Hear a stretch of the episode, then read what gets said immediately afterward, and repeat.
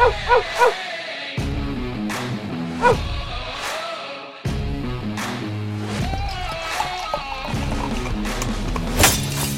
to another edition of the Dog or Pass podcast. This for UFC Vegas 74. I'm Paul Shaughnessy. Cody Saftic's on the line. Producer Megan is on the sticks. Had a week off. I think there's what 13 straight weeks of UFC coming up here. Yes, sir. Um, and this episode of the Dog or Pass podcast and all episodes of the Dog or Pass pro- podcast are brought to you by Pr- uh, Prize Picks. Use promo code DOP when making a new account to get a match up to $100 on your first deposit. You know, it's been a week off. I was a little bit rusty saying prize picks there. Couldn't get it out of me. Um, I owe you a shoey there, bud. Um, I think everybody wanted to see you, wanted to see six pack Saftic, but that wasn't. You know what? She covered a thousand minus a thousand. She 100% just absolutely bodied her, no questions asked. You know, it probably should have been like 20 to 20 to 1 to be perfectly honest. Natalia Silva looks like the real deal. Yeah, well, I mean, she was fighting Victoria Leonardo, but you're right; it was an absolute uh, beating on that end. Uh, so yeah, it was just one shoey bet, right? I thought for some reason we had another shoey bet. Yeah, Mahashat. So you also took Mahashat over Borshchev. So you, my friend, owe me two shoeys. I don't know if we shoeyed on that one, did we? Someone in the comment section will go back and check it and be like, "Whoa, Paul took a shoey bet on Mahashat because he has a cool name." Uh, but yeah, I thought we, I thought I we did. think- if we think- don't, all good. I think we turned it down. How about this? okay, fair enough. I think Fair we just did the six, the the the Safety, because yeah, that was like a weird price. It was like minus one sixty plus one forty. I don't know if we actually did it. Mm, Megan, do that's you fair. remember? I'll give you I'll give you a pass because I, don't think neither we do did I remember. I don't think we did it. I think you brought it up, and I'm like, I'm not giving you a minus 175. And I mean, Borshchev absolutely killed him. You send us off for a week here, and we just come back, and like, we're in shambles. Can't remember anything. What's going No. on? Just always looking forward to the to the next event. Should I do blueberry? Should I do uh, peach or raspberry, Cody? Yeah, I'm, I would say blueberry, but I don't think any of those sound delightful to like chug in one go. But blueberry of the options. They are all delightful. I would mention the name of this uh, of this, but they- aren't paying me no money, so. Brock Lesnar would have you know that uh, never give away the name of a sponsor that ain't paying you no money, and he'll also let you know that he might even get on top of his wife. The post-fight interviews like that don't even exist anymore. No one's bold enough. They're all just like, "Thank you, There Thank may you be non-existent sponsors." Bye. there may be uh, a post fight uh, speech this week if Tim Elliott wins. That could be muy picante. If you've seen what he's been up to on social media, It could be muy picante. I'm actually interested in getting to that fight because there's no. Well, we'll talk about the stylistical breakdown, but who cares about that? It's all about like, is Tim Elliott coming to win? Because he's either going to be like next level Tim Elliott or he's going to be awful. I mean, post breakup, uh, Mackenzie Dern had the best performance of her life. This could be like a new narrative. Those are facts. here. Those are facts. like you know drop the old ball and chain and all of a sudden you're just not weighed down you're just like kicking ass out there that could be a thing we'll find out on saturday um, you know that Yes, sample sir. size sample size of two would be more than enough to know that it's going to work all the time all right over the lips past the gums look at stomach here it comes Yeah, so first show back in two weeks. Uh, again, I'd say it's a weak looking card in terms of a betting standpoint. Like, I don't know I have any super hot takes on any one fight, but similar to two weeks ago when we actually did quite well, it's like I, I think finding those near even money plays, those Chase Hoopers at plus 110, like slight pl- dog money or near money or minus one thirty five, minus one forty five range, like that's probably where the value's at. But of course, you get the right side of the bounces, and we can throw some greasy parlay tickets together. They're going to pay really well because it's not like anybody's a massive favorite. Like one, all these matches are pretty fair. Underdog could win in all of them. Two, it's not the highest level of UFC athletes. Like everybody here's got at least a couple question marks. They got skill, right? They deserve to be there, no doubt about it. And a lot of these are good, entertaining fights. But like nobody here's a rock hard lock, unless Paul can talk me into something.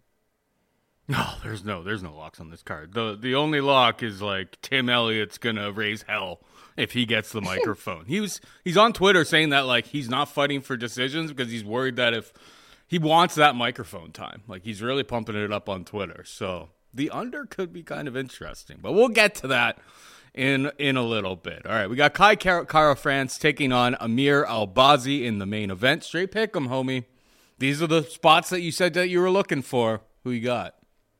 Yeah, exactly. This is another one of these spots. It's a 50 50 type fight. Both guys got a lot of merit. Both guys could come out and easily win this fight if they put their best foot forward. So it's just who's going to do it. I would say for the price point, though, you got to bet on what you know. And Kai Kara-France has got a lot more of what you know. He's fought, first of all, a much more elite level of competition.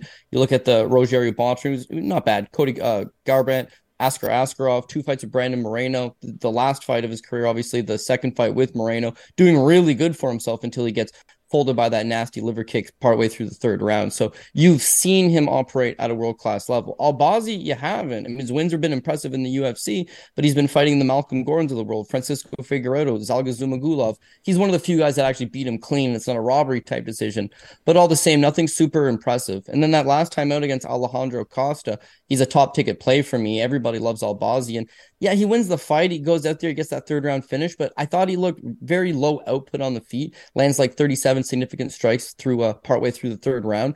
His takedowns, he goes one for four. So you never really got to see that, that world class grappling out of him. It was mostly just him sitting there, picking the shots, having a little bit more power. He had the two knockdowns. The guy's got some clean power, no doubt about it. He could clip Kai Kara-France. But I would say, in terms of experience, you've seen Kai Kara-France fight some of the best guys in the game, and you know he can operate at that level. He can compete with them. He can strike with them. He is of that ilk. Whereas uh, Albazi, you're just hoping he might be right. You're, you're, thinking this is a prospect that might be able to cross over and fight some elite level guys, but you really have no reference point to look back at and say this is how he did in those those situations. So experience wise, we're looking for Kai Kara-France. If the fight stays standing, Kai Kara-France isn't a big volume guy either by no stretch. Over five rounds, I'd expect him to land 75, maybe 80. Over three rounds, he lands about that 50, 55 range. So he's not a big, big volume guy, but he's super accurate, right? Whereas Albazi, Albazi's not even throwing in that 50 range. So I would say volume, experience, being able to go out there and headline a show, which is something that Kai Kara-France has done as well. So he's just got a lot more going behind him. He's not necessarily fought into those fourth and fifth rounds at the UFC level, but you would expect based on his cardio that he should be able to.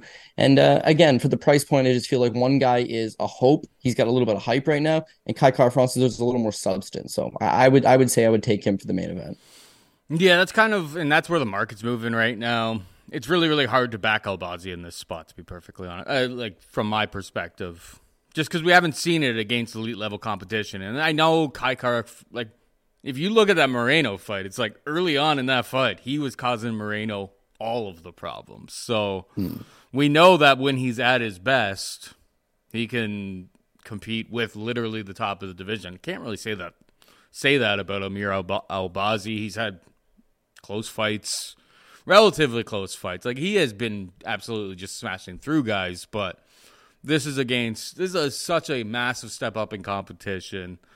It is a small cage, but maybe can help Albazi a little bit in terms of you know the footwork and the speed on the feet should be clearly in in Kai Kara-France's corner, but. um yeah, unless it's Albazi's able to just get these takedowns early and that grappling is just too much early, it should be pretty easy for Kai Kara-France to just pick him apart from the outside. So I'm with you. I think um, you know in a pick 'em fight, Kai Kara-France looks looks like the value side as far as I'm concerned.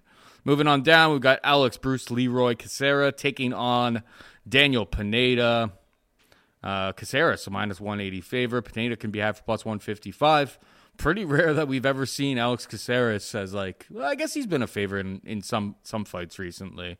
Is this guy having a resurgence right now, Cody, or is this like a classic letdown spot where it's like all of a sudden it's like, all right, now you're expecting him to win like sixty five to seventy percent of the time at this price, and he's uh, he's gonna get blasted. Uh, I'm not entirely too sure I'm not the biggest Pineda guy. I don't know if his cardio holds up over the course of uh, three rounds. Caceres shows a finish against Julian or, or uh, in his last time out there. So it's uh, it's all kind of interesting. I'll like from a straight picks perspective, I suppose I'll I'll pick Alex Caceres. He's got so much experience. He's seen all of the styles but I don't know if I can get to that minus 180 line from a betting perspective. What's your take here?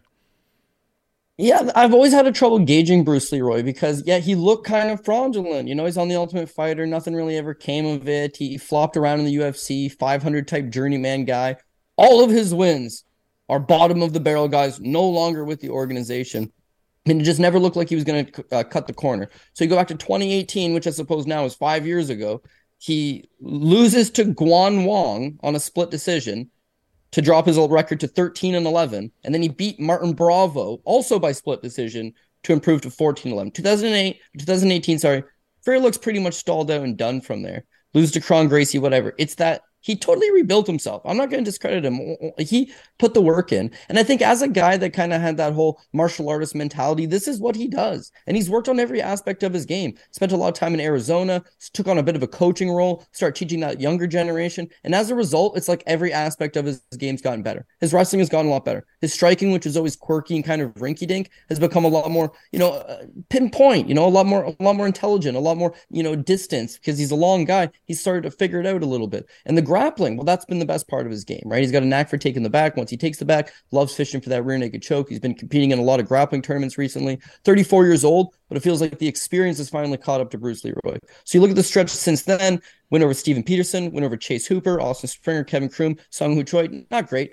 It's the loss to Sodiq Yusuff. He was in it, man. He outstruck by the numbers, outstruck Sodiq Yusuff, managed to take down in that fight, kept it from top 15 guys. They're like not even top 25 guys. He can beat that era of guys. He's always has been able to beat, you know, that level. But of the loss to Sodiq Yusuff, he was competitive with a guy that has a little more promise than that. And of course, his last fight with Julian Erosa folds him up with a head kick. So I would say that it's like it's more than just he's getting lucky here and there, or it's more than just like a fluke run. Like we'll talk about Andrei Arlovski later. Like his run is a little more fluky to me. Like he's just beating the right level of opposition. I would say that Bruce Leroy has made enough improvements that you know he's looking to be competitive. How does he compare with Daniel Pineda? Well, actually, really good because Pineda is more of a front runner. He's always been a front runner. Tons of submissions, tons of early finishes. The longer these fights go, is the more he's falling apart. I'll I took an absolute bath on him the last time out. I bet pretty heavy on Tucker Lutz, thinking Lutz would smash him. Lutz was smashing him, and then like tail end of the first round, he drops him clean. Nice shot, puts Lutz on his seat. Probably steals back the first round because of the knockdown. And the second round, Lutz just never really recovered. Gets into a gunfight, ends up getting smashed by Pineda. You could see that Pineda, a guy that normally gasses, was just oozing with confidence. He was feeling good. He looked back at his corner. He caught a second win, and he's feeling himself. It was the first fight back off a long layoff. And the, that that long layoff was due to an eye poke injury against Andre Fili in a fight that you'll remember. He was absolutely getting smashed in. Mm-hmm. So good to see that he's back. Good to see that he got that confidence. But really, him at his core is still that first round guy. I think Bruce Leroy more of uh, I can play these games. I can survive. I can get you into that second and the third round and then still be as dangerous. So for that reason, I'm leaning towards Bruce Leroy. But I will admit, Daniel Pineda is very physically strong, is a BJJ black belt as well, and probably does have the wrestling advantage. So if he can take Bruce Leroy down, control one of the first two rounds, sorry, he's going to need two of the first three rounds. Uh, then you got Bruce Leroy fighting for a finish, coming back in a fight. Not great. He's lost a lot of spots in his career. So I don't know that I want some like overaction in this spot specifically, especially because Bruce Leroy also just coming off a grappling loss to Pat Sabatini since his last fight. Pineda's he's strong. He's a black belt. He probably will try to grapple him with him a little bit. I just I don't look at a fight as five minutes. I look at a fight as 15 minutes, and I feel like Caceres should win over the course of 15. Interestingly, on prize picks, Caceres has a line of 0.5 takedowns. The problem is, is like if someone throws a kick and you catch that kick and then you take them to the ground and they pop back up, you can get that takedown. But I mean, you go through his history. This, this guy's not exactly a wrestler by any stretch of the imagination, and it seems like Pineda would be the guy who would be trying to force the issue in the wrestling department, and Caceres is going to fight at range. So I don't mind the under uh, for Bruce Leroy takedowns, but it's one of those things that you know, MMA can be crazy. I don't think he's going to go out there and absolutely just put on a wrestle fest by any stretch of the imagination. We would lock it in if the if the number was one zero point five. Yeah, crazy trip, something like that can happen, and and uh, Caceres can land up, or end up on top for a for a little bit. But don't mind the under zero point five takedowns for Alex Bruce Leroy Caceres. All right, we got Jared Gordon taking on Jim Miller. Jared Gordon, a minus 180 favorite. Jim Miller can be had for plus 155. Jared Gordon was, let's fr- let's face it, knocked pretty clean out. Um, obviously, it was an accidental headbutt against Bobby Green. That one hurt because I had Bobby Green by knockout in that fight. And I mean, but then you you know you watch in the moment you're excited, and then you watch the replay and you're like, well, that is an accidental head headbutt. That is the definition of a no contest. You can't be mad for too long, but it was like one of those spots that's just like, man, like you know, it's kind of it was all breaking my way. Obviously, not no no no issue whatsoever with uh, with how the fight was scored or how it was uh, declared. But yeah, one month removed from that, taking on Jim Miller, who it wasn't the prettiest performance, but he hung in there for three rounds against uh, Alexander Hernandez. Round three kind of comes on a little bit. It was very, very competitive um, for most of the fight. I would definitely struggle to get to Jared Gordon. And you know me, I love dogs. It's like I'm going to probably end up with some money on Jim Miller by Saturday because Miller round two is that still a thing? I don't think that's a thing anymore. Um, but yeah, Jared Gordon, the being knocked out that that short short of a period uh, from now, plus like I think it's a relatively competitive fight between these two guys. Like Gordon was out there being competitive on the feet with Paddy Pimblett. Like Jim's seen this type of style so many times. I think plus 155 is the value side 100%. What do you think?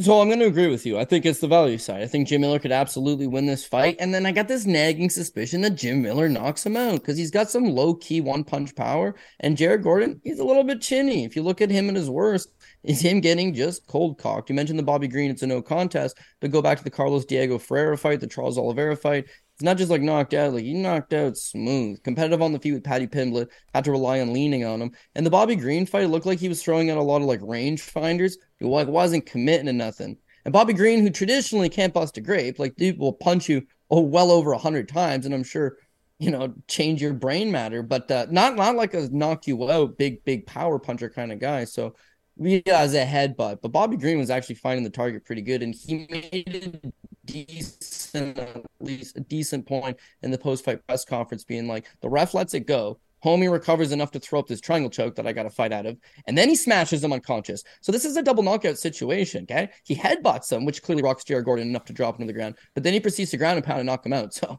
I don't know which doctor cleared this. Jared Gordon, for the record, isn't like some 27 year old athlete who's going to be able to recover quickly. Like he's had a a lot of wear and tear, a lot of mileage on the body. You know, he's got a checkered history that he's been able to overcome, but that mixed in with grueling training sessions at Sanford MMA or Kill Cliff FC, I guess I should say, yeah, man, if he comes in here even like half what compromised, Jim Miller could absolutely cold cock him. And Miller's got the advantage that if he catches you clean, he can knock you out. But if he catches you clean and you somehow pounce back up, he'll get a hold of your neck and choke you out before you know what happens. So, yeah, I could see him scoring that first round finish. But uh, again, similar to the breakdown of the last fight, I, am looking for something that's going to go 15 minutes. And if Jim Miller doesn't come out here and finish Jared Gordon early, which is entirely possible, uh, Jared Gordon is just going to, I think, work him over slowly. Jim Miller was known for a wrestling background back in the day. You know, BJJ black belt, excellent grappler. I just don't see him cons- consistently getting those takedowns on Jared Gordon, who's likely going to push more of a pace standing, land more strikes. Uh, going to be a sloppy fight, going to be a tight fight. Not sure I would really want to bet either side of it all that much. And I do agree the value side is 100% Jim Miller. Yeah, man, I'm looking to get the right pick, and I think the right pick is Jared Gordon. So very reluctantly, again, I, I will stick with him. All right, we got uh, Tim Elliott taking on Victor Altamirano. It's the people's main event. It's what the people are coming to see. They want to see Tim go on there, talk about Kevin Croom, talk about Gina Mazany. But I, I saw on Twitter, okay, so there was somebody, they were talking about this. They're like, it's going to be an absolute travesty when Elliott, who wants the mic and who knows what he's going to say, he's he's a bit of a wild child, and he has been in the past. Um, he seems very dead set. He really wants to get onto the mic. So people were talking about it's like it's going to be bad when he wins like a dominant 30-27. Uh, he doesn't get the interview because they're on a time constraint. He, Tim responds, "I'm going to finish him. No more three round fights." And then somebody asks, "Are you going for the KO or a sub?" He goes, "I'm searching for a KO. More importantly, I'm going to do some wild shit." so, I mean, this guy always does pretty wild stuff in there. And Victor Altamirano has never been knocked out. And this is maybe like positive racism. I don't mean it any sort of it's positive. He's Mexican. Like Mexican dudes mm. have mm. durability through the charts. Megan's lo- shaking her head like, "Come on, that's it's true." And like Mexican dudes are just able to take an obscene amount of punishment. Like I don't know, I don't know what's in the water down there, but uh, I think it's a tall task for him to get a to get a knockout. The under two and a half is at plus two fifteen though, and I know every fighter goes into a fight saying, "I'm gonna go out there." I'm gonna finish this guy. Nobody wants to go to decision, but like, I don't know. Maybe I'm reading into the tea leaves a little bit too much, but Tim Elliott should be able to secure takedowns. I think it's more likely that he wins by submission. Uh, Altamirano has been subbed twice as a pro, and I believe like three times on the regional scene when he was coming up. Elliott's been subbed a whole bunch on in his own right. Don't get me wrong, but that seems like the most logical path to victory. But we're talking about Tim Elliott. He may not chase the most logical path to victory. Either way, I'm gonna go with Tim Elliott. But I'm interested in this under because it's like plus two fifteen. If you do a little bit of shopping, there may even be better prices out there. Um, it's got my eye for sure. What do you think about this fight code? Yeah, if Tim Elliott was like, listen, I'm a way better wrestler than this kid. He's got suspect takedown defense, renders up takedowns in pretty much all of his fights, and I'm just gonna ride. I just I just took down Tagir Ulanbekov when I wanted to. I'm gonna take this kid down and grind him. Then this is this is easy money. When you say you're gonna do some wild shit and you're just gonna you know, look for the KO. Like, yeah, well, now you're getting away from the game plan. Now you're not using your best resource, your best weapon, which is probably his wrestling. And instead, you're just looking to bang with this kid. He's got superior volume, perhaps, but they're both 125 pounds. And I wouldn't say Altamirano is some young kid. He's 32 years old, so it's not like he's 10 years younger than Elliott, but he's way fresher. Kid's got some speed. Yeah, he actually has been dropped. Daniel Lacerda floored him, uh, and Lacerda's a massive power puncher. And Altamirano popped back up, like Paul's saying. He's got that Mexican heritage. He's got that Mexican blood running through him. He just pops back up and then proceeds to get back to work. So at 125, you don't see a whole lot of killer KOs. And if Elliott at age 38 is now suddenly want to put on some great performance and just stand and bang, he's going to make it a lot harder on himself. Now, maybe it's all smoke in the waters. Maybe he's cool with scoring the takedowns, cool with looking for that D'Arce choke, looking to, you know, take some zip out of him, looking to land some ground and pound. Maybe he's cool with all that stuff yeah, maybe he's just bonus hunting. His life's falling apart. His wife just got caught with his buddy. His coach is banned from from teaching. He's floating around. He's starting to get a little bit older, and uh, he just wants to go out there and try to knock the kid out and make that fifty thousand dollars because he needs it. You don't know. Here's a greasy theory for you. Kevin Croom is actually signed to BKFC. And so he can't obviously fight in the UFC, nor is he going to fight him anytime soon in the UFC. But if Tim Elliott was to get released from the UFC, okay, then he could fight Kevin Croom in BKFC and he could do some wild shit. So why not? Oh yeah, I'm gonna go and have some crazy fight in the UFC. So the BKFC says, "Damn, look at Tim Elliott, super exciting." And we got this crazy greasy storyline. Let's run with it, and we'll pay way better than he would make in the UFC, which is fact. He'd make a lot more money doing that. Those are all greasy little tinfoil hat angles that uh, I don't know, possibly be true. But all I'm saying is already questionable ring IQ Tim Elliott, plus all of these potential red flags thrown in the mix like yeah if you can find a, a book that takes bet on fight of the night probably this okay? They're both going to slug it out. But again tim elliott's easiest path to victory is the wrestling because when you look at victor altamirano he's given takedowns to everybody. Carlos candelario on uh, contender series scores five. Carlos hernandez in his ufc debut scores two. And then vinicius salvador's last time out with just the one takedown. But he's giving up pretty fairly easy takedowns. You know that elliott who used to be draftkings favorite child the guy used to just throw up astronomical numbers because he can chain wrestle. He can take you down 14 times. You get up the first time, no problem. Take you back down, take you back down, take you back down. And then all of a sudden the buzzer goes and it's been 15 minutes and he wins a decision. That's him at his best. What he's telling you apparently is he's not going to do that. No more decisions, no more 14 takedowns, no more mat returns. Just gonna slug it out, look for the knockout. Yeah. I will pick him. I will pick him because a man on a mission is a very dangerous thing. Um, but do I feel confident about it, Paul? Like, no. no, how could you? No, yeah, totally, totally agree. I mean, three takedowns on on Prize Picks. If he is actually just going to go out there and slug it out, like three's pretty high. I know that you know the you go back to, and we're going back to 2017, since he's, uh, I guess against Espinosa, you got four, but otherwise, like it's been a lot of low takedown totals in a lot of his fights. He doesn't necessarily always go out there. So three is is a lot. He could absolutely smash that number, but I could totally see it going way under if he comes out and just tries to throw hands. So um, like that on prize picks under uh, three takedowns or less than three. Here's takedowns. here's here's one here's one for you as well, right? So when you look at Tim Elliott, this is his last number. Okay, him versus Deiveson don't look great. Him versus Askar Askarov flat. Him versus Brandon Royval gets subbed out easy.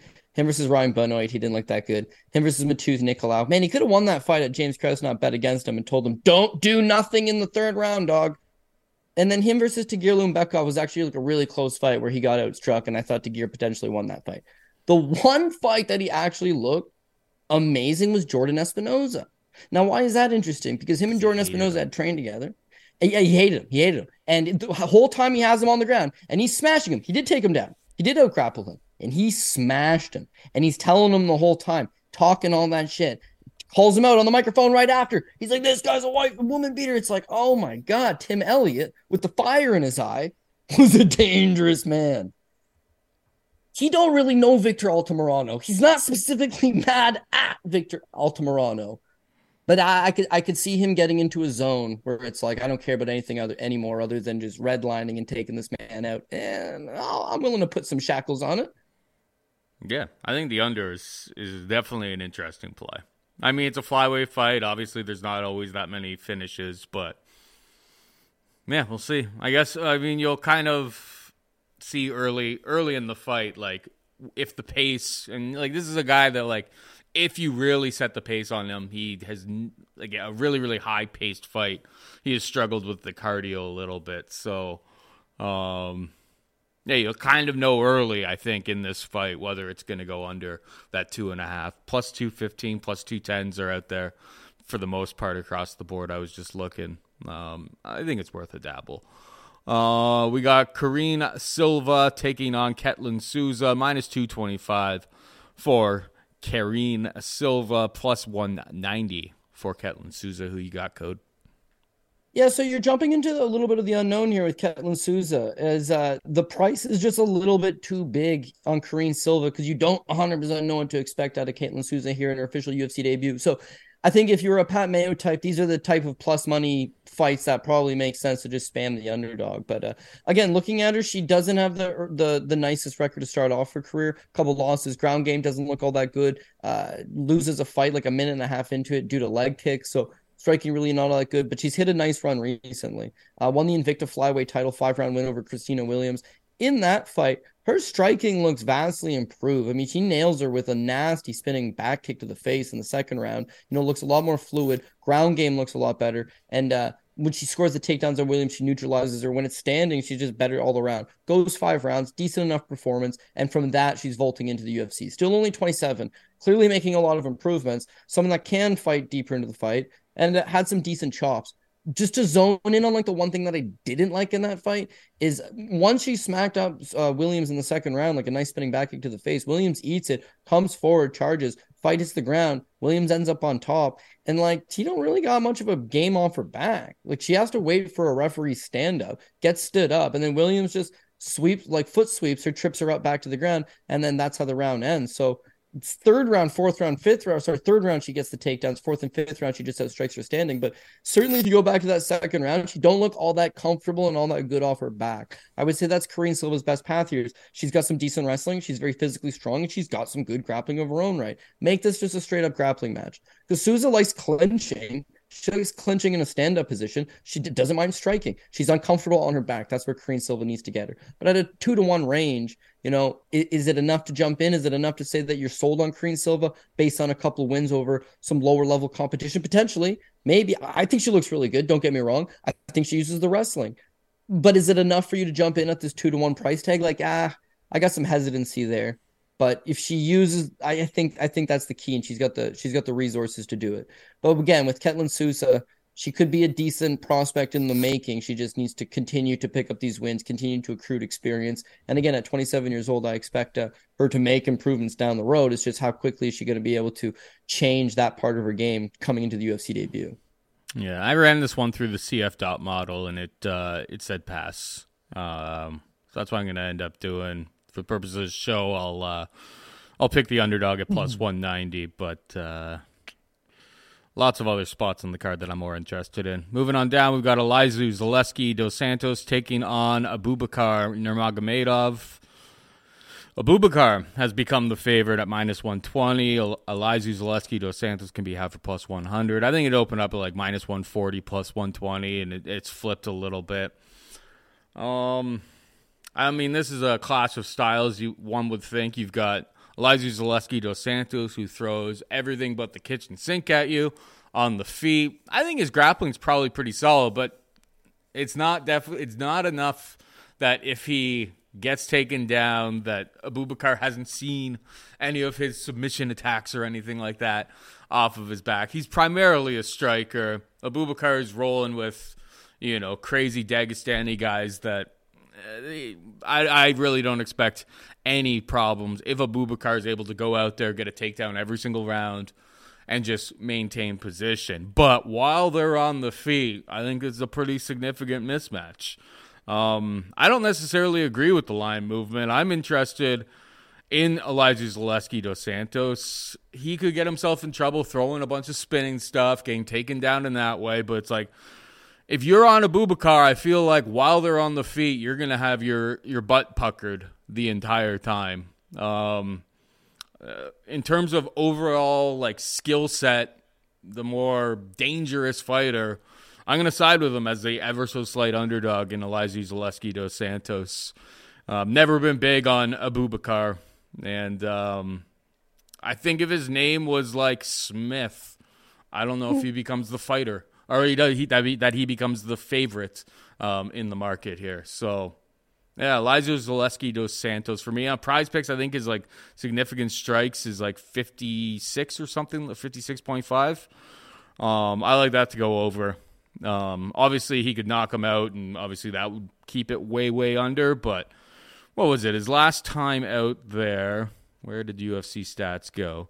Last time out there, I think he got like 140 349 against Benoit Saint Denis. Benoit Saint Denis was able to take him down two times. It's like, sure, he was taken down, but he was able to get back up. And when he was back up, he was causing all sorts of problems for a very, very good uh, fighter, very, very good test, uh, a rising dude in this division in Benoit Saint Denis, a, guy that a lot of people were high on. I think Elizeu uh, Zaleski dos Santos is just getting uh, criminally underrated here, to be perfectly honest. I love his skill set. I like the guy. What's your take here?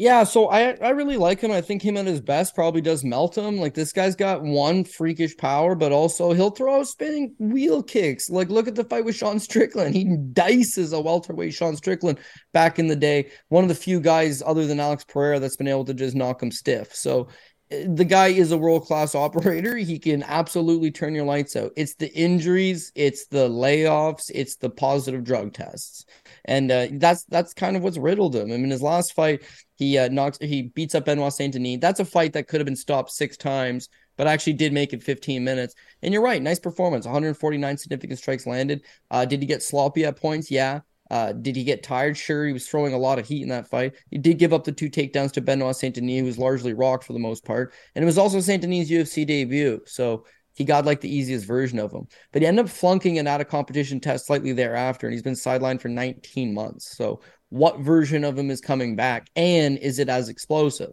But the takedown defense, which you mentioned, that's kind of the reason why I just can't really get behind him. He hasn't fought any wrestlers. Like the UFC almost universally matches up, him up with guys that want to strike. Muslim Salikhov, Alexei Kun, uh, Kunchenko, Ling Jiang Li, Curtis Millender, Luigi Vendramini, Sean Strickland, Max Griffin, all of which wanted to strike with him. It, it, when he does take on guys with a bit of a grappling, they tend to get the takedowns. He's got a 67%, I think, takedown defense in the UFC. I just don't think it's enough. Abubakar doesn't shoot a ton of takedowns. But I think he's got enough wrestling that, well, enough striking that he's just going to throw one or two shots, one or two shots, one or two shots. So unless he's going to explode with that big shot, which he always does, and then it's all about timing it and getting him to the ground. If you can get him to the ground and lean on him and wear on him, then he definitely will fatigue. He's a lot older now. He's on a 19th month layoff, and he's not allowed to take his special sauce. So like all of which are indicators that I really wouldn't want to bet the guy in his return until I see something but if you're going to get the right plus money on it, like dude can knock out pretty much anybody. So I wouldn't hate a bet on Zaleski, but I wouldn't like him as a favorite. It flipped. Bubakar is now the favorite.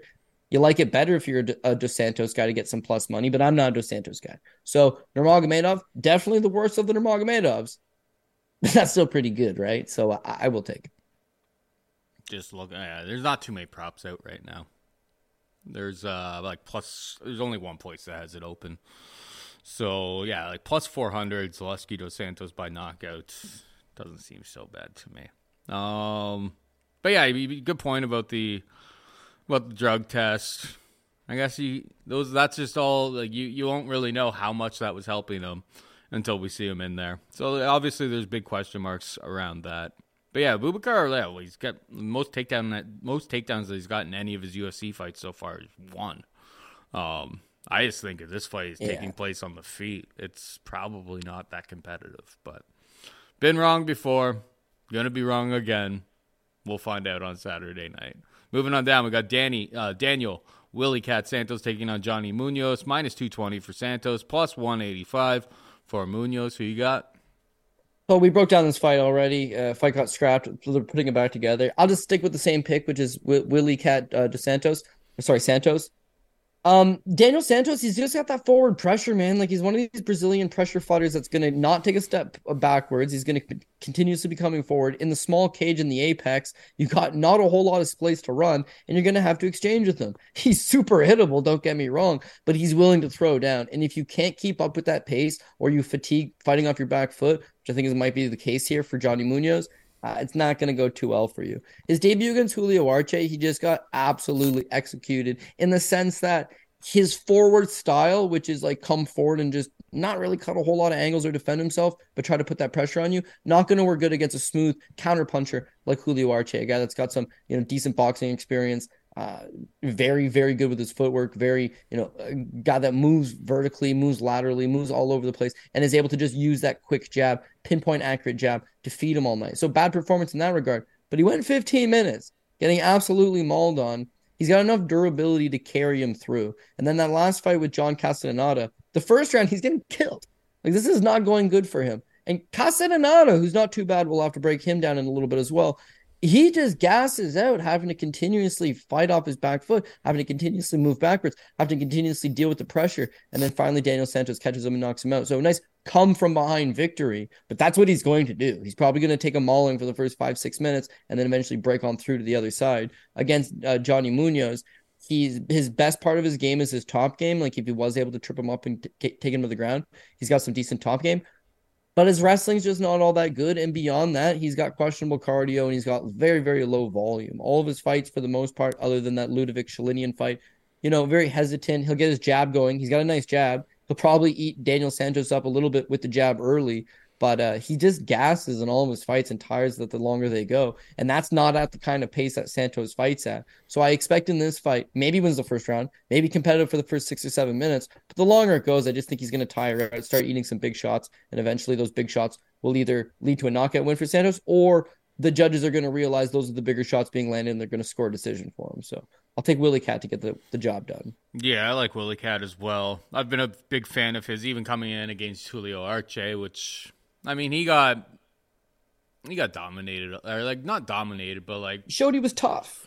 You got outworked very, very significantly, but like that was a tough debut fight for him against somebody who had much more experience in the skills that he tries to bring to the table. But yeah, I love his forward pressure, his aggressive style.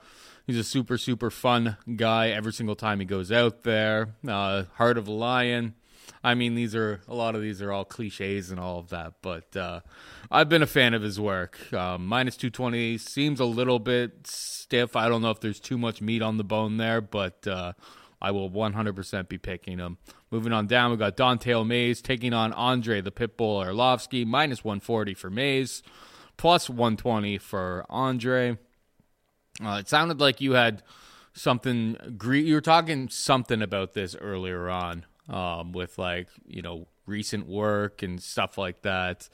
I mean, after the uh, the Hamdi Abdelwahab fight, I don't know how anybody could put money on Don'Tale Mayes as a favorite. He cost me. I beat the CLV out of the moon on that fight. I think I had a like minus like 130 or something. It goes off at like minus 225. We are already like basically counting our money. And then Hamdi goes out there, gets takedowns, and then pisses hot afterwards. Like it was, it was really, really ugly. Dante Mayes is a, a guy that like I haven't really gotten a great read on so many times. Um, because well, there was the one fight that he comes out there and all of a sudden he's D1 Dante. Like he's getting takedowns left, right, and center. Which fight was that? There's like six. Josh Parisian. Josh Parisian. He goes out there, gets six takedowns. I I know uh, uh, Hamdi was a, a like a Egyptian, you know Egyptian yeah, wrestler, so it's like that's not that wasn't exactly shocking, but it's like it's really tough getting a read on the guy going out like fight to fight. Who's going to have the advantage in what? Um, and his volume is super super low. He's taking on Andrei, who's been around the block. People talk about him being chinny, and he and he historically was. Like Dante hasn't really shown me like crazy power on the feet that would really be a concern. Like, is this it? This seems like Andrei Arlovski or pass, but do I have it in me to put money on Andrei Arlovski? I think so. At plus 120, like if, if this line was flipped, I'd be a little bit more hesitant, but I really struggle to see Dante as the favorite here. He's obviously got a lot of extra size. He's like six foot six. He's going to look a little bit more domineering, but he doesn't really bring the things to the table that I want in an Arlovski fade. So it's Arlovski for me. What about you? Yeah, I'm gonna go ahead and agree, man. Middling heavyweights, this is the true definition, and uh, I'm gonna take some plus money on Andrei Arlovski. UFC feels like they owe Arlovski some type of favor, like he's the longest tenured guy uh, on the roster. Him and Robbie Lawler, I guess. And then I think Andrei Arlovski is the only guy on the UFC roster that has a pro debut dating back to 1997. So like he's been around the block a very, very long time, many times over. And uh, yeah, you don't want to see him get knocked out. He's like your favorite fighter's favorite fighter. Who doesn't like Andrei Arlovski? Can't name a guy. His fights are awful to watch for the most part, for the most part. But you like to see the old dog get the win. Always have, always will. Love the guy. So the UFC is matching up pretty much accordingly. So as I mentioned earlier, like Bruce Leroy, he turns his career around and goes on this slick little run, right? Like six and one over his last seven. I think he's six and two over his last seven.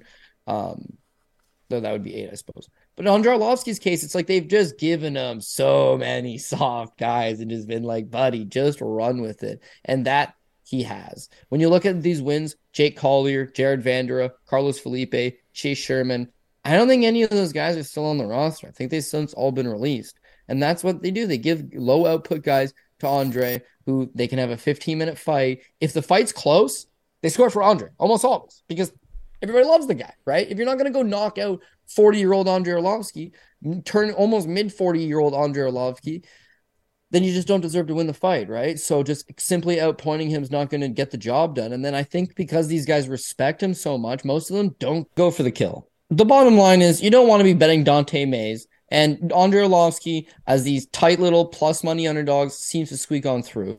Mayes is six foot six. He's got an 81 inch reach. Unfortunately, he just doesn't use any of it. He's got a speed advantage. He's got potentially a boxing advantage. Doesn't use any of it. Where's the jab? Where's the low kicks?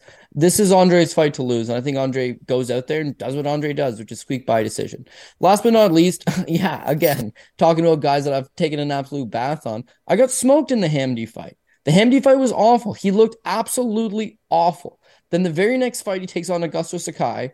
He's plus 110. So underdog, but not huge underdog. You and I break down the fight. I had no breakdown for the fight. All I told you was I will never bet Dante Mayes ever again.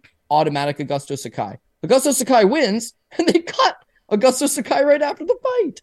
What do you think is going to happen to Dante Mayes once he loses this fight? He'll just be like all the other guys that lose fights to Andrei Arlovski off the roster. So I'm going to take the pit bull to get one over. All right, sounds good to me. Uh, moving on down, we've got John Castaneda taking on Muin Gafurov, minus 120 Castaneda, plus 100 for Gafurov. This is a fight that's like pretty, pretty recently added to this card. Do you have any hot take on it, Cobb? Yeah, not really. Like if Muin Gafurov, uh, eight week camp, twelve week camp, knew that he was f- taking this fight, knew that he was on the UFC roster, uh, no injuries, n- nothing in place. I think he can win it. This guy's like one of those like very very strong Tajikistan fighters. They're gonna come forward. They're gonna score many many takedowns, and they are freakishly strong. They fight just like Russians, and uh, it's a it's a style that's gonna yield a lot of success. The thing is, is that his cardio is not great to begin with, and you saw in the contender series when he talked on uh, Chad Anheliger he scores five takedowns. You know, the early portion of the fight, he's very physically strong. He's manhandling Anheliger. And the longer the fight goes, he just gasses out. Takedowns aren't there anymore, or aren't there for him anymore. He starts getting tagged up. And unfortunately, a split decision loss. Close fight. Could have scored it for him on the basis of the takedowns but it was the gas tank that failed him. Since then, he's like signed to LFA. He's picked up a couple wins, both those wins inside the distance. So if he can go out and beat Castaneda early, then yeah, great. But if he doesn't, and I don't think he's likely to, I just got a feeling he's going to start to gas, and then John Castaneda is going to be able to work his way back into it. He's a pretty solid enough fighter. His opponent, John Castaneda, you know, up and down record in the UFC. I believe he's two and two. The losses, Nathaniel Woods, not going to discredit him for that one. And then Daniel Santos, his last time out, he was looking really good early. But he too gassed out the longer that fight went and eventually got clipped and put down. In this fight, him coming in with the full camp, him not have to fight at that, him not having to fight at that same pace that he did against Daniel Dos Santos, I think it's probably before him. I think his wrestling's good enough to stop the takedowns. His cardio should be a little bit better. His volume should a little bit be, be a little bit better, and he's got some decent enough power. But uh minus 120 again like that's as much as i want to pay on him i don't want some big favorite price tag because i think skill for skill Muin Gafurov probably wins this fight more times than not. It's the week or two notice. I think it's a one week notice. Um, that's enough for me to think that he's just taking the fight to get into the UFC instead of taking this fight and then going out there and performing to the best of his abilities. So right now, I'm going to take John Castaneda, but 100% keeping my eye on weigh-ins. Because with Muin Gafurov, that was his other problem. He fought Chad Anheliger on the on the contender series, gassed out, lost, and then his very next fight was for LFA against Herbert Sousa. He weighed in at 136.2, misses weight by 0.2. So, what is he going to do on a week's notice, Paul? He's likely going to come in here heavy. He may have a bad weight cut. He may look awful at the scales. think you're going to want to wait until you see that at the very least. Unless you're heavy on Castaneda, then it's like lock it in now before people realize he's uh whatever. I don't know. Maybe he'll die trying because he knows it's the UFC, but a week's notice for a guy that has trouble cutting weight and is big and is strong and has cardio problems. Just not something I want to personally get behind. Yeah, that all makes sense to me. You got my vote. Um, I'm not betting. I'm not betting on the guy who missed for contender series, which you probably knew uh, well in advance. Missed weight, like you miss weight on contender series. It's like you, even if you win, you're very, very unlikely to get that job. So, mm. um, that's like probably the worst. Like you can miss weight for UFC prelims. All you're not going to lose your job right on the spot. It's like you miss it on contender series there is no chance that they're signing you. They may give you another contender series fight. Um, well, Jake Hadley or got some. or they'll, they'll the matchmakers are pissed. yeah, they did not like him whatsoever. Um, did he not fight in between uh, Jake Hadley? Either way, I think they just debuted right in the UFC, and then the matchmakers were like, "Okay, we'll fight Alan Nascimento then." And it was like, "Yeah, Alan Nascimento is a legit badass." For the record, Tim Elliott was gonna fight Alan Nascimento. This is a short. And Altamirano's coming in short notice, so Tim Elliott, eye of the tiger, baby. We're back to it. I mean, it's the people's main event. People need to yeah. see that that post fight interview. Um, hopefully, Tim wins. He, he's had a rough run. He he needs it. Uh, we got Jamie Mullarkey taking on Muhammad Naimov, who's coming in on extremely short notice. Mullarkey, a minus 400 favorite. Naimov can be half plus 300. It's like people are up in arms because on like the DFS sites and stuff, Mullarkey is priced at the the bottom of the pricing because obviously he was not supposed to take on uh, Muhammad Naimov in this spot. He was a significant he was ragdolled. he was going to take on Guram, who puts in all of that time with some of the best wrestlers in the world and is a stud on the feet. I think that was a terrible matchup for Mullarkey. Um, and then now he flips to being a minus 400 favorite. I think he's like $6,700 on like DFS. Like super, super cheap. Everyone's going to have him in their lineup. Um, tough spot for Naimov, who wasn't really showing too much to impress you in contender series. Goes back to the regional scene, gets a couple wins, and you know it's one of those things like if you're in Vegas and you're ready and willing to fight, these types of opportunities pop up. Mullarkey minus 400, I guess, is the pick. Um, I don't know what to do with this one, though. What, what What's your take here, bud?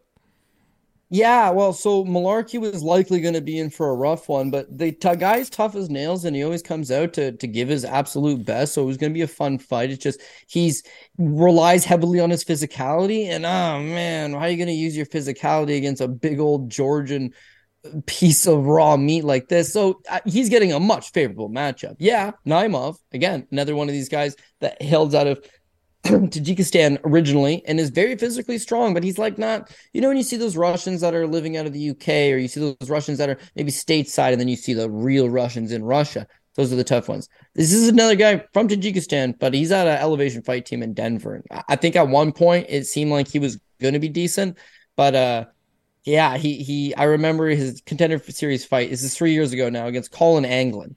He's a minus three twenty five favorite over Colin Anglin. He proceeds to get taken down three times at will, easily controlled, and handedly beat up standing. Uh, I got to struck like 88 to 50 or something. Colin Anglin. Colin Anglin ends up getting the UFC contract. Colin Anglin ends up getting dusted twice right away in the UFC. UFC releases him. He then goes on to lose two more fights on the regional scene and then retires. He lost four straight fights after the Naimov fight and retired. He's only 30 years old. Done. And yet he beat Naimov everywhere. He was better striker than him. He better cardio than him. He better wrestler than him. I just didn't really see anything out of him. So he gets didn't obviously sign with the UFC. He fought Oliver Olivier Murad for Titan, lost that fight as well. And then since then he's real he kind of rebuilt himself in Las Vegas at a low level. He's more of a guy that's in the gym, training partner, getting good rounds in, no doubt about it. But to take a fight on short notice is difficult. You know, UFC debut in itself is difficult.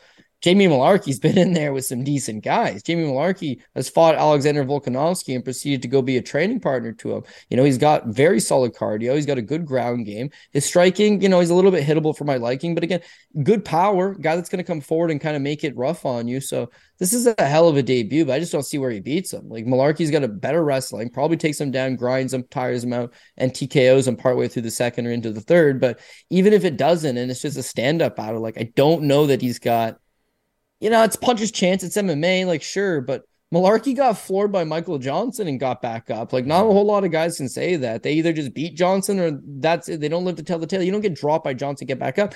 Mullarkey's tough, man. The guy can take a hell of a blow. So even in puncher's chance scenario, I still think the guy prevails. It's the four to one, you know, like it's MMA.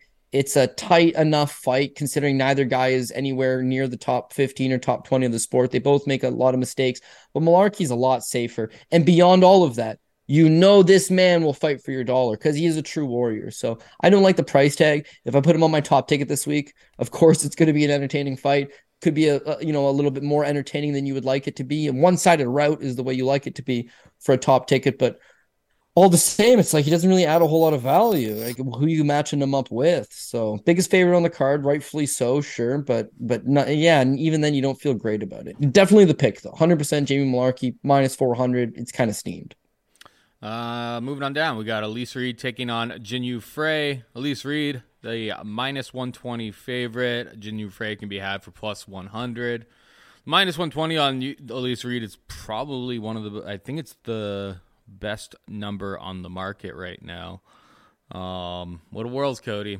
Lise Reed, favorite um, against a a veteran in Jinh Yu Frey. Um, they both had some questionable matchups along the way. Prize Picks has uh, Jinh Yu Frey's takedowns, I believe, still. Let me just look that up at 0.5. Um, kind of interested in that because it doesn't you know, when Elise Reed has struggled the most in the UFC is when her opponents have had a wrestling advantage. I don't really know who has the wrestling advantage here. Um, well, Elise Reed went out there. The one win that she got in the UFC and uh, utilized her wrestling kind of stunned everybody that she was the big uh, that she had the wrestling advantage in that fight. I mean, I got no super super hot take here, Cody. I don't know if it's a fight that's going to be getting my money, but Jinh Yu Frey will be getting my pick. Uh, who you got here? I'm gonna go with Elise Reed, and I know, man, I feel awful about it, but yeah, I just feel like in the ever so slight close battle, uh, she's making a lot more improvements. I think I see I see improvements from her fight to fight. Uh, in terms of the the striking, you've got one girl that's Taekwondo base in uh, Elise Reed, who's more of a point fighter, but some decent enough volume. She likes to keep that bounce going. She likes to play the range game. Jinh Yu Frey is probably a more technical fighter, a little, little tighter, a little more defensively sound, perhaps. She just doesn't throw the volume. If she tries to re- rely on her wrestling, when has that ever worked for her? So last time she's taken an opponent down was like Gloria De Paula. So Jinh Yu Frey uh, coming off a knockout loss two in 47 seconds, which is not supposed to happen. Like I just I couldn't get behind her. But I will tell you this about Elise Reed, Paul. This is great. Elise Reed makes her debut in the UFC against Sijara Eubanks and gets destroyed, smoked, smoked. And I remember thinking, this girl does not belong in the UFC. Very next fight, Cory McKenna. Close fight, dude. Close fight. She outstrikes Cory McKenna. Her ground game looked improved. It's a close split decision, and uh, she cost me a ton of money by ge- beating Cory McKenna. I thought, damn, she made a lot of improvements. Okay, Elise Reed showed me she belongs. The very next fight against Sam Hughes, oh, she got toasted, Paul. Gives up four takedowns, smoke. Doesn't belong there. Next fight against Melissa Martinez, you see the improvements. She's got three offensive takedowns in that fight. You know, she scores a knockdown. Striking look, power looked decent. Um, wrestling looked much improved. And then the very next fight against Loma Luke Lookboonmee gives up two takedowns against rear naked choke. Like I just I can't even get a read. I can't get a read on Elise Reed. She's either awful non-competitive zero ground game costs her, or this is a girl that actually moves pretty decent, has some decent volume, okay striking, good kicks, working on her wrestling diligently. Is that she's fighting good girls. Jinh Yu Frey at this stage of her career, I don't know that she relies on the wrestling for 15 minutes as much as she may score a takedown in the first round, maybe a couple of takedowns here and there. But that's it. I got to go with Reed. On prize picks, all we need is one. Is is one. It's zero point five. That's what I'd I'm saying. That, is that sure. yeah, the over on that. It's just like I know that Jinh Yu Frey doesn't go out there and do it, but it's like uh, all right, the, Elise Reed when she showed these massive wrestling improvements, where she got three takedowns against Melissa Martinez. Melissa Martinez was a striker, and it didn't look like she had any sort of other like ground game um, in her arsenal whatsoever. And on top of that, Melissa Martinez got a takedown on Elise Reed. Um, literally every single opponent that she's had has gotten over 0.5. I know that uh, that Jinh Frey doesn't use it all that often, but we just need one on prize picks. Promo code DOP. Um, but yeah, in terms of like an actual bet on this fight, there's 13 fights. I don't do the PRP, so doesn't really feel like one that I'm gonna be forcing unless something happens, something crazy happens on way at weigh-ins or something. Uh, we got Luan Lacerda taking on Da'mon Blackshear, minus 150 for Lacerda plus 130 for Blackshear. Your thoughts? I feel like Lacerda is probably the best value on the card at minus 150, to be honest with you. I, I, like the kid, 30 years old, Brazilian. A lot of the times you'll see these guys on the regional scene from Brazil, very strong.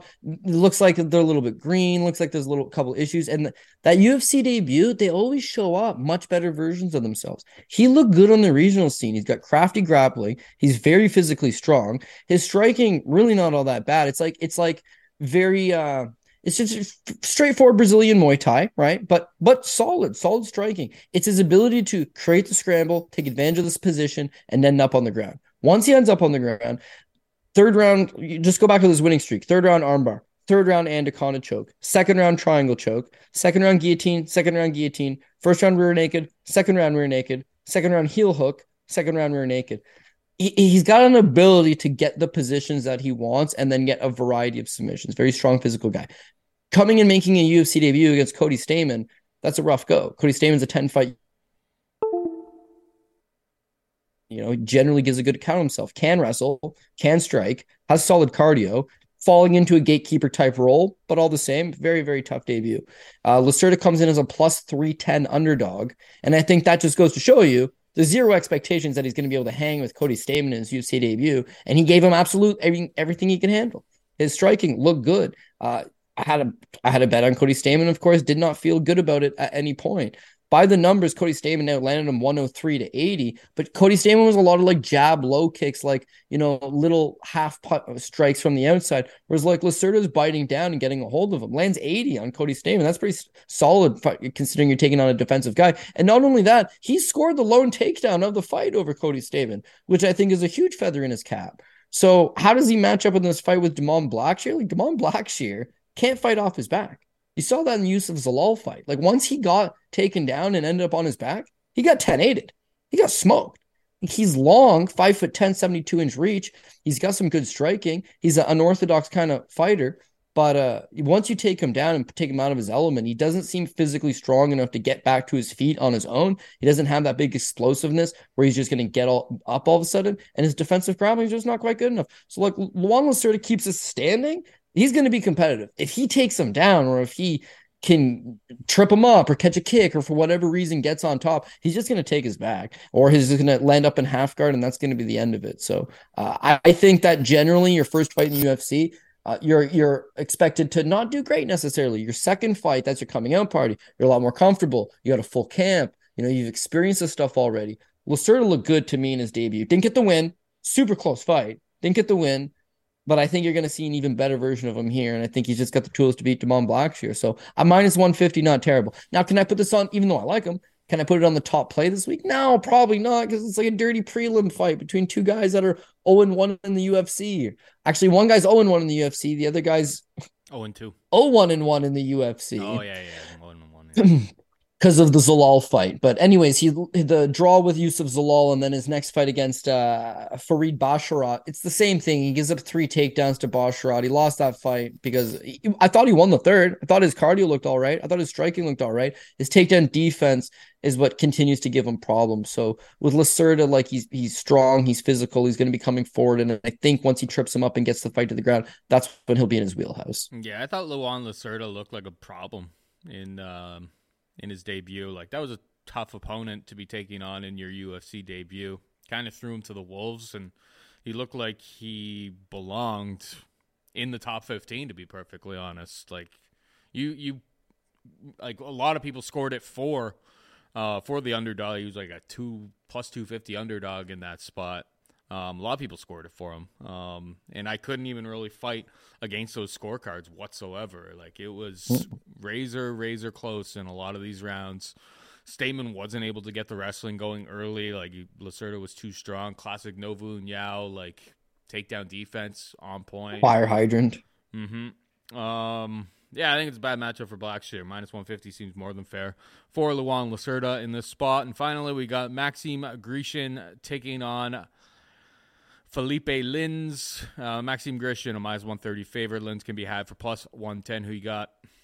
Yeah, it's just another god awful fight that I don't think like I shouldn't say god awful. Like, of course, I'll watch it. We love MMA, we love fights in general, we love combat sports, but like from a betting perspective, like what kind of angle are you really trying to get here? Philipe Lins don't know what version of you're going to get from him, but you and I have kind of lived by this steadfast rule of you don't let guys who lost to Kelly Amundsen no. uh, show up on your tickets because at any point Philipe Lins could blow one for you, and that actually played out huge in his UFC debut against Andrei Arlovski. He just won a million dollars in the PFL, BSPFL, comes to the UFC and loses to Andrei Arlovski in his debut. Because that's the kind of untrustworthiness that comes out of him. Now he has successfully been able to drop back down to 205 pounds, and he's coming off a pair of victories, one over Marcin Prachnio. Not even super impressive in my opinion, but then his last time out, he absolutely demolished OSP Ovince St. Preux but just like you know what version of Ovince mm-hmm. St. Preux. He's not he's not necessarily the same guy that he used to be. I mean, I wouldn't say necessarily. He's he's not the same guy he used to be by a long stretch. So uh, Philipe Lin's a little bit older at 205, not trustworthy. I think he's got low output. I don't think he's got great durability, but yeah, I mean, he's got some fast hands for the division. He's able to explode. And if he does show up in form, he's got some decent wins. He's got some okay offense.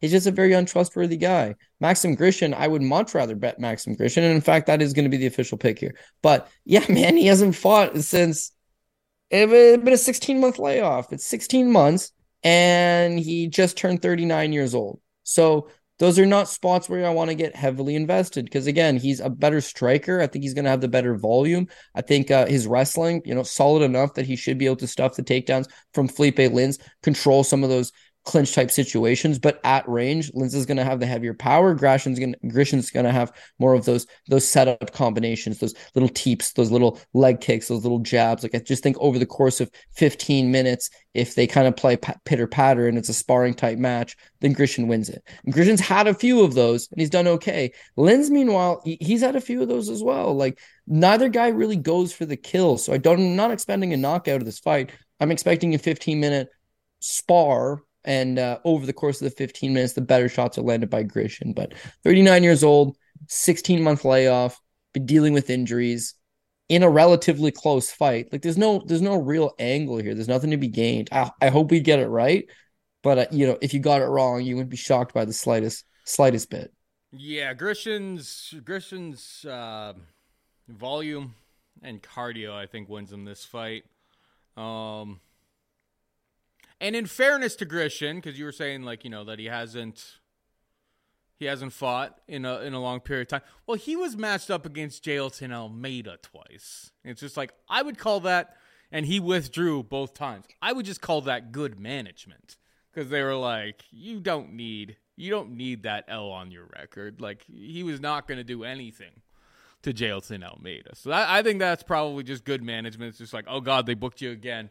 Get get get out, run away from this matchup. And then the one, uh, the other fight that didn't happen was Lins was not medically cleared to compete uh, back in uh, October of 2022. So not even that long ago. Um, yeah, the Lins fight against OSP. It's like OSP's been kind of slow and plodding for a long time and he went out there and he bum rushed him. 18 strikes, finishes the job super super quick. We didn't really see all that much. This fight, this fight, uh, and interesting with Grishin is like he doesn't get, um, he's been not, or finished in in some of his fights, but it's usually like four and five round fights. Um, hasn't been finished early. Uh, he's been submitted like one time, like 10 years ago. But yeah, the chin is always held up. Submission defense maybe you can exploit it, but I haven't seen anything from like Philipe Lins that would like worry me from that perspective. Um, Grishin's chin holds up, and I think he just wins this fight on volume in a kind of boring uh, three round light heavyweight fight. So it sounds like we're on the same page there. All right, uh, just rifle through the bets that I haven't made quite yet, but uh, pretty sure they're going to end on my card. Uh, Kai Kara-France minus 110. Um, I like the side there. Just Albazi hasn't been around long enough to show me if he, you know, if he's if he's at this level, I'll find out on on Saturday and I'll take that L. Um, Jim Miller plus 155, maybe a, G, a Jim Miller knockout prop um, when more props are open across the market. Uh, the under in the uh, Tim Elliott versus Altamirano fight. That's probably narrative based, but uh, at plus 215, plus 210 out there. I mean, it's probably worth a little dabble. Uh, I'm gonna probably go on to the Aleski, uh, Zaleski dos Santos by KO prop. I see plus 400. We'll see when more props open up across the market. Andrei Arlovski plus 120 and Luan Lacerda minus 150. Those are the spots that have my attention after breaking down this card with you. Hit them with the PRP code. Him with the PRP, it's actually chalk heavy, but a lot of that chalk is like minus 110, minus 120. Like it's not, they're pretty much even money fights. Speaking of even money fights, Kai Kara-France, and I might use him at the top this week as a hedge out just because it's going to add a lot of value. It's the main event, and I can hop out hopefully if the other picks hit. But we're going to go Kai Kara-France, Alex Bruce, Leeroy Caceres, Jared Gordon, Tim Elliott, Karine Silva, Abubakar Nurmagomedov, who's an even money pick, uh, Andrei Arlovski, who's dog number one, and by that I mean like plus 120, plus 110. Daniel Santos, Elise Reed, Luan Lacerda, Jamie Mullarkey, Maxim Grishin. So again, a lot of uh, it, I only officially have the one underdog Andrei Arlovski, but I think you'd see that there's three or four basically even money picks. Uh, I'm not worried about the do I have enough dogs on the card. It's about you know what's the right order to go with. Who's the most risky pick? Who's the I should pull this thing off and be safe because again, there's a lot of fighters on this roster that I don't know. Do, do they all deserve to be there? Maybe not. They're owed a certain amount of fights, and that's what they're doing. So uh, I'm like more excited about this card than I normally be because we're coming off the week long break. But uh, yeah, all the same, it's just like I still got some thinking to do. I still want to watch weigh-ins and then hopefully get that that right. If we can get the core four on a card like this, great. If we can hit a 6, 8, 10, 12, 13, 5 PRP, even better. But uh, again, it's just about like who are the most trustworthy of those small group of favorites. Makes sense, bro. Makes sense. Anyway, that is it for us this week. Hope you enjoyed the show. I think there's like 12 straight weeks after this, so you'll be seeing a lot of mine and Cody's face and producer Megan behind the scenes. That is it for us this week. Hope you enjoyed the show. Goodbye and good luck.